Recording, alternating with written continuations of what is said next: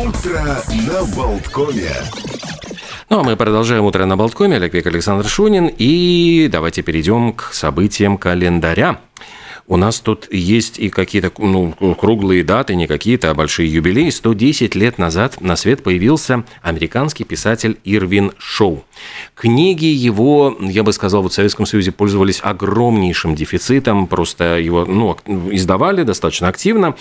А появился он э, из семьи, кстати, еврейских эмигрантов из России, потому что его настоящее имя и фамилия Ирвин Гилберт Шамфоров – и юность его прошла в Бруклине, окончил он Бруклинский колледж, была, когда Великая депрессия, финансовое положение, в общем, было достаточно шатким, ему пришлось искать подработки, и он начал э, сочинять диалоги для радиопостановок, причем э, были там достаточно у него успешные, потом начал работать в Голливуде, он, кстати, писал сценарии там ряда фильмов, таких как «Город говорит», «Беспечная жизнь» и так далее, но затем ему захотелось чего-то большего, оставить вот э, что-то такое основательное, кроме сценария, сценариев. И он э, написал ряд книг, вот «Богач-бедняк», «Ночной портье», э, «Нищий вор», то есть это вот Люси Краун. И эти романы, вот, ну, его самый первый роман «Молодые львы», Э, кстати, он попал там, по-моему, в список во времена макартизма тех, кто симпатизирует коммунистам, и из-за этого он уехал в Европу. И, кстати, вот эти европейские, он проживал во Франции, в Швейцарии, они, все эти его путешествия, они отразились там, например, вот в ряде, в ночном портье вот есть как раз зарисовки швейцарской жизни. А, ну, то есть не к тому, что не было бы счастья, да несчастье помогло. И я думаю, что очень многие, может быть, кто-то вот из наших слушателей помнит еще фильм, поставленный на литовской киностудии «Богач и бедняк», конечно. Господи, какой роскошный Там фильм. же играли там наш Арнис Лейцитес, там играла наша Мирдза Мартинсоне, э, куча литовских актеров. То есть это был такой очень большой... America, America.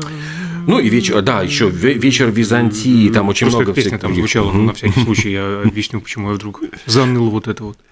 Ну и э, один из самых таких, пожалуй, таких э, действительно и плодовитых, и популярных американских писателей, которые умели вот сочетать э, такой, я бы сказал, коммерческую жилку, но и достаточно хороший вкус. А, хороший вкус. Э, в прямом смысле перенесемся снова на кухню. А в этот день было случайно открыто вещество, которое назвали сахарин. А произошло это в 1879 году. Низкокалорийное подслащивающее вещество в 300, а то 400 раз слаще сахарозы широко используется в качестве подсластителя для больных э, сахарным диабетом, тех, кто придерживается диеты с низким содержанием а, калорий. Так вот, э, в этот день, 27 февраля 1879 исследуя окисление 2-тулол-сульфанамида, э, проводил который вот это исследование немецкий химик Константин Фальберг а в лаборатории университета Джона Хопкинса в Балтиморе, США, все и произошло. А несколькими годами позже Фальберг запатентовал способ получения сахарина, начал его промышленное производство, но первоначальный метод был малоэффективным. Лишь в 1950 году американская компания Momi Chemical Company разработала метод, позволяющий вырабатывать сахарин в промышленных масштабах. Но на упаковках продуктов он не упоминается, не именуется сахарином. Это пищевая добавка Е954. Еще в этот же день, э, кроме сахарина, был открыт нейтрон а англичанином Джейсом Чедвиком, собственно, лауреатом Нобелевской премии по физике, я думаю, за это как раз-таки и открытие он получил.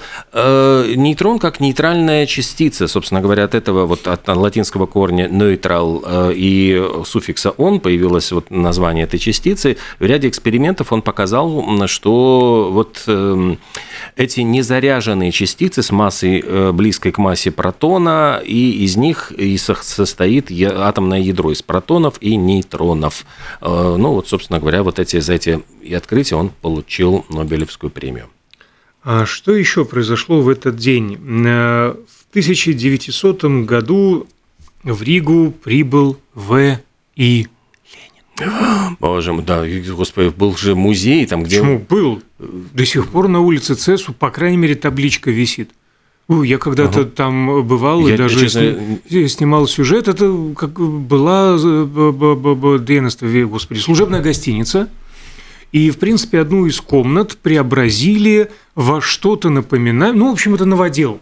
Натащили туда мебели той М. эпохи, повесили пару фотографий Ильича и наз- назвали это музеем Ленина. Просто в этом здании действительно на какое-то время, там условно на неделю, в 900 году Ильич останавливался. И потом уехал, слава богу. Все. Можно а, найти где-то, погуглить, позвонить. э, Может быть, пустят э, и покажут сейчас тоже. Ну, по крайней мере, относительно недавно проходил мимо, табличка еще висела. Ну, слушайте, вообще, какие времена. А в 1866 году впервые состоялось авторское чтение а, глав из романа «Война и мир». Я понимаю, что сам Лев Николаевич значит, эм, э, попробовал себя в качестве чтеца Декламата. декламатора. А 90, ровно 90 лет назад сборная Латвии по хоккею провела свою первую игру, причем сразу Сарауи. обыграла в Риге соперников соседей из Литвы, причем со счетом 3-0 в сухую. Молодцы. Вот молодцы. Пинк Флойд тоже молодцы. А, 27 февраля 1967 был выпущен их первый сингл «Арнольд Лейн». Песня, кстати, сразу попала в чарты в Британии, зато в США группу не поняли. Почему? Ну, потому что сложный вот этот вот был для них э, музыкальный стиль. Ну Не да. рок-н-ролльщики там какие-то. Heartbreak Hotel. Вот они же на таком уровне умели тогда только. А Если говорить про музыку, Мадонна в 2015 году э, заявила, что значит, она э, была травмирована, причем травма произошла прямо на церемонии вручения премии Brit Awards. 56-летняя на тот момент певица была буквально э, сброшена со сцены какой-то накидкой, которая должна была, значит, упасть с ее плеч, а в результате певица свалилась с лестницы. Сама. В общем, там, да, да, сама свалилась и, в общем, назвала кс- происшествие кошмарным. Ну, кстати, есть пара новостей из мира а, Мадонны. Сердечко ее вновь свободно. Сейчас Да. ей 64 года.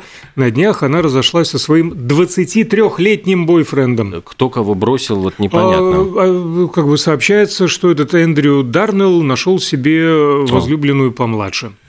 Наверное, все еще постарше а, себя, но помладше Мадонны. Сама а, Мадонна якобы адекватно восприняла это известие, рассказывают а, инсайдеры, однако сейчас она переживает общий кризис в жизни в целом, и, в общем-то, радости ей не добавляет э, то, что ушел в мир иной э, Да, старший, старший братец. брат, да, страдавший от 66 лет. алкоголизма, и, в общем-то, принимавший помощь от своей звездной сестры Энтони Чиконе, но при этом помощь-то он а, принимал, но тем не менее умер бездомным и в нищете.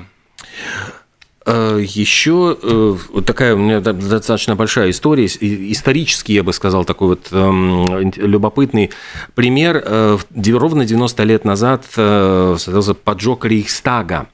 И, собственно, это стало спусковым механизмом э, вот после прихода нацистов к власти. Я вот сейчас об этом подробнее чуть-чуть расскажу.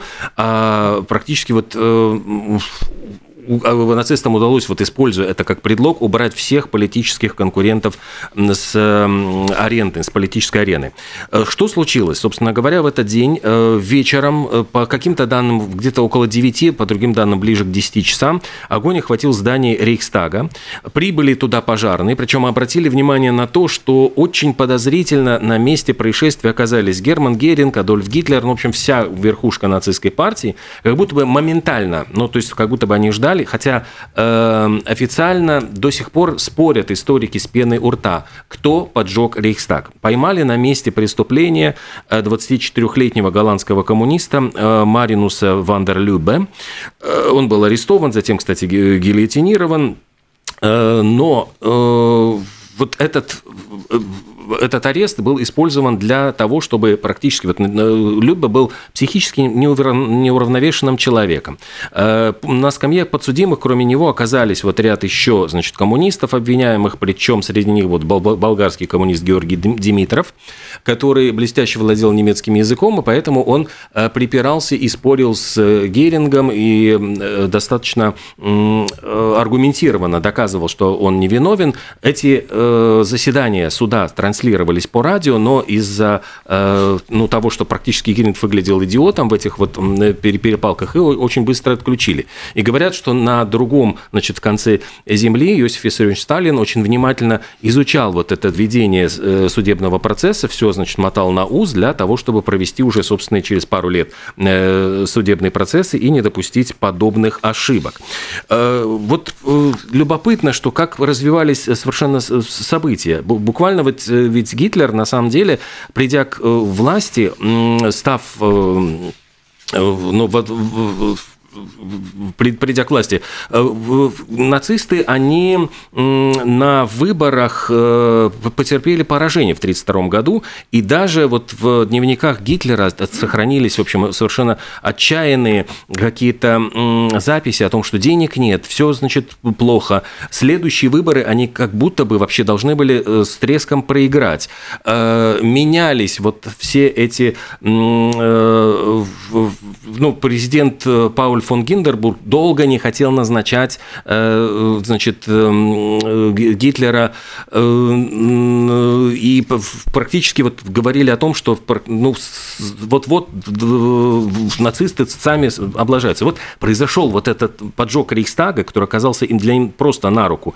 В тот же день буквально ну, возложили всю вину публично на коммунистов. Штурмовики, провели, значит, придя в Рейхстаг, они добились того, что что начались э, а, незаконные совершенно аресты, там людей просто сажали в тюрьму, хватали и избивали и пытали.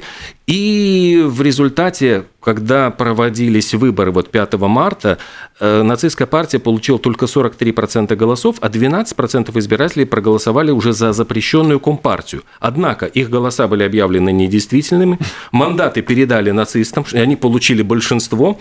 Э, и затем вот э, развиваются события. В марте организован первый концлагерь в Дахау. 21 марта новый Рейхстаг собирается на заседание, и канцлером, ну вот Гитлер получает чрезвычайные полномочия.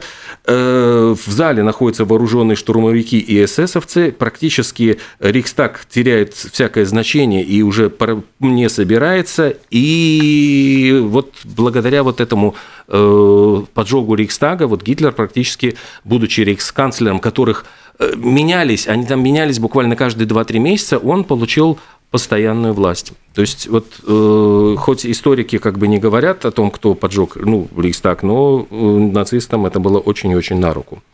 Э, сейчас такой мостик будет достаточно странный. Э, поджог, значит, огонь, жарко, по-английски ход. О, боже мой. Да, у тебя прозвучало слово «став». Объединяем ход «став». А в этот день, в 80-м году, Дона Саммер получила Грэмми за эту композицию «Hot Stuff». в номинации «Best Female» почему-то рок-вокал. Рок-вокал. Рок-вокал, ну, да, да, не, не диско, например, там. Ну, а, и, конечно же, не дня без Битлз.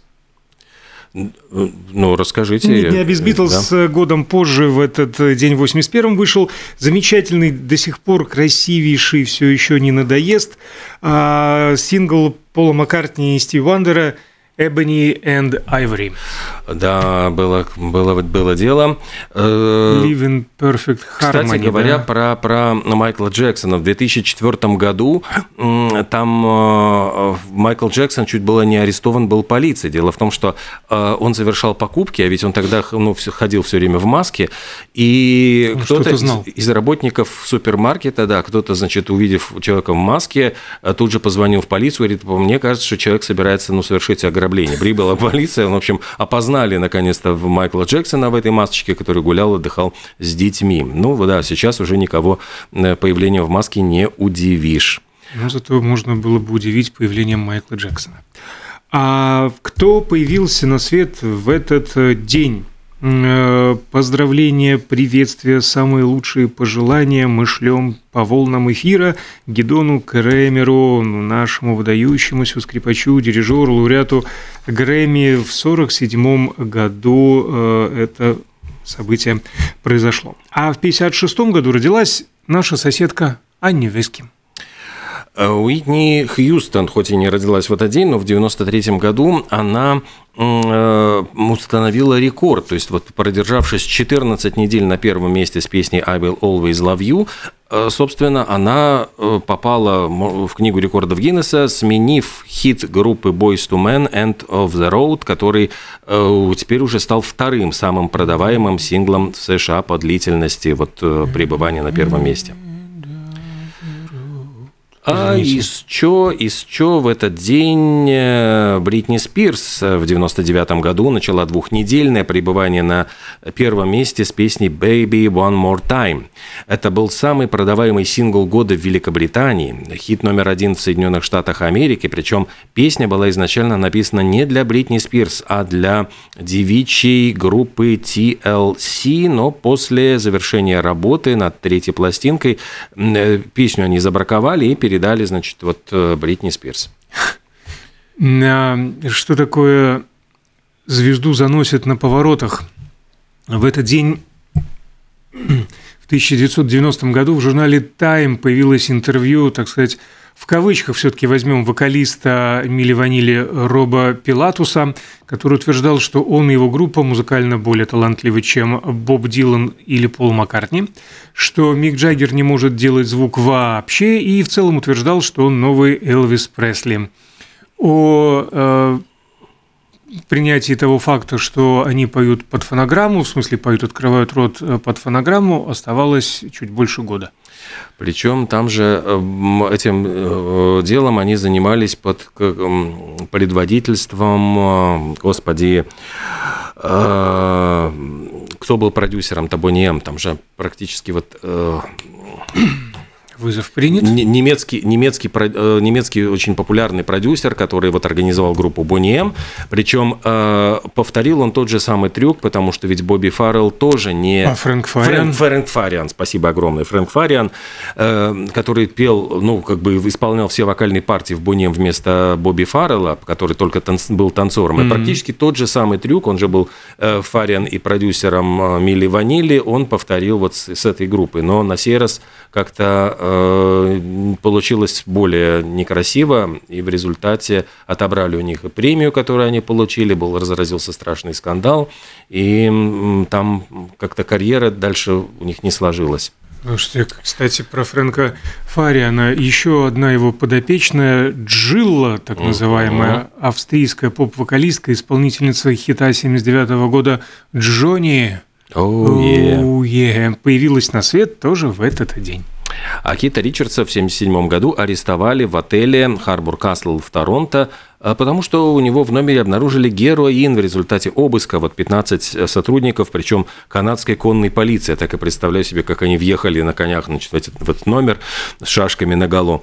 И ему э, предъявили обвинение в хранении с целью сбыта причем это грозило ему чуть ли не до пожизненного заключения. Как от... Вот, вот как вот они соскакивали? Вот, вот я тоже раз. не понимаю. Вот... вот какие-то ребята с улицы там за маленький пакетик сразу принимались и шли по этапу американскому, канадскому, австралийскому, а там, любому. Ты знаешь, вот, когда ведь а их... тут я рок-звезда. А помнишь, была же целая статья «Бабочка на колесе», где прямо вот пытались разжалобить публику, когда они действительно могли вот реально сесть. В британской прессе была вот огромная статья, и вот, дескать, прокатились вы вот железным колесом по этим несчастным хрупким душам музыкантов. Вот грязным сапогом наступили правосудие на их рты. Нельзя же так... Ну, в общем, очень была такая да, да, да, статья. Да. И, в общем, короче говоря, их тогда тоже... И на горло, и песню задушили, и все вот это вот такое, конечно же. А триумф кинокартины «Девушка на миллион долларов» э, произошел в этот день, в 2005 году, когда завершилась 77-я церемония вручения призов «Оскар». Э, фильм был признан лучшим, постановщик Клинт Иствуд лучшим режиссером, а лучшей актрисой стала исполнительница главной роли Хиллари Су Вонг, лучший актер второго плана Морган Фриман. Поразительно а... просто вот насколько да. Э, Клинт Иствуд, которому уже тогда было сколько лет, и сейчас еще продолжает снимать кино. Ну, я думаю, и тогда ему было за 200, и сейчас, угу. в общем-то, моложе он не стал. Нет, ну просто поразительно, вот как он ухитрился мягко так перейти с э, ролей в вестернах, в боевиках, сесть вот в режиссерское кресло и стать вот таким респектабельным действительно киноделом. Ну, а, кстати, заметим, что тогда же наибольшее количество номинаций получил а, фильм Скорсезе «Авиатор», пять наград, но из числа главных только одна – Кейт Бланшет за лучшую роль второго плана. Э, Дженнис Джоплин в 1971 году, после, вот, 5 месяцев после своей смерти, возглавила э, чарт альбомов. Это был ее, причем, второй и последний сольный студийный альбом «Pearl». И, собственно, тоже такие печальные вот моменты, когда ты понимаешь, что э, признание такое широкое культовое признание приходит уже после смерти исполнителя, и сам он не успевает насладиться вот этой славой. А чуть-чуть назад возвращаясь про, про этот фильм-то «Авиатор», очередной раз, э, очередной раз тогда Леонардо Ди Каприо не получил mm. ничего. А, Он же там сыграл, да, этого... Говарда... Не Стерна, не Стерна, а да, Хьюза. Хьюза, совершенно верно. Но тут сообщается, что ну, получил он своего Оскара все-таки э, в итоге, а тут сообщается, что все-таки он опять пошел на свидание с Джиджи Хадид. Ты смотри. Несколько месяцев назад им приписывали эти отношения, они отнекивались, отнекивались, мелькали каждый с кем-то еще, а тут опять застали их а вдвоем папарацци в ресторации. Ну, так вот. Причем ей-то 27, угу. а у него этот самый ценз возрастной 25, то есть делает исключение. То есть что-то действительно там происходит между ними. М-м, Химия. Наверняка. Химия ресторана Киприани. Ну что, мы сделаем небольшую паузу, после чего гости в нашей студии поговорим о, о юбилее.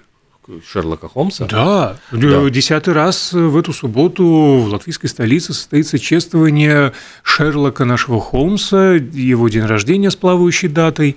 И плюс ко всему у нас будет премьера песни, но не про Шерлока Холмса, а про любовь.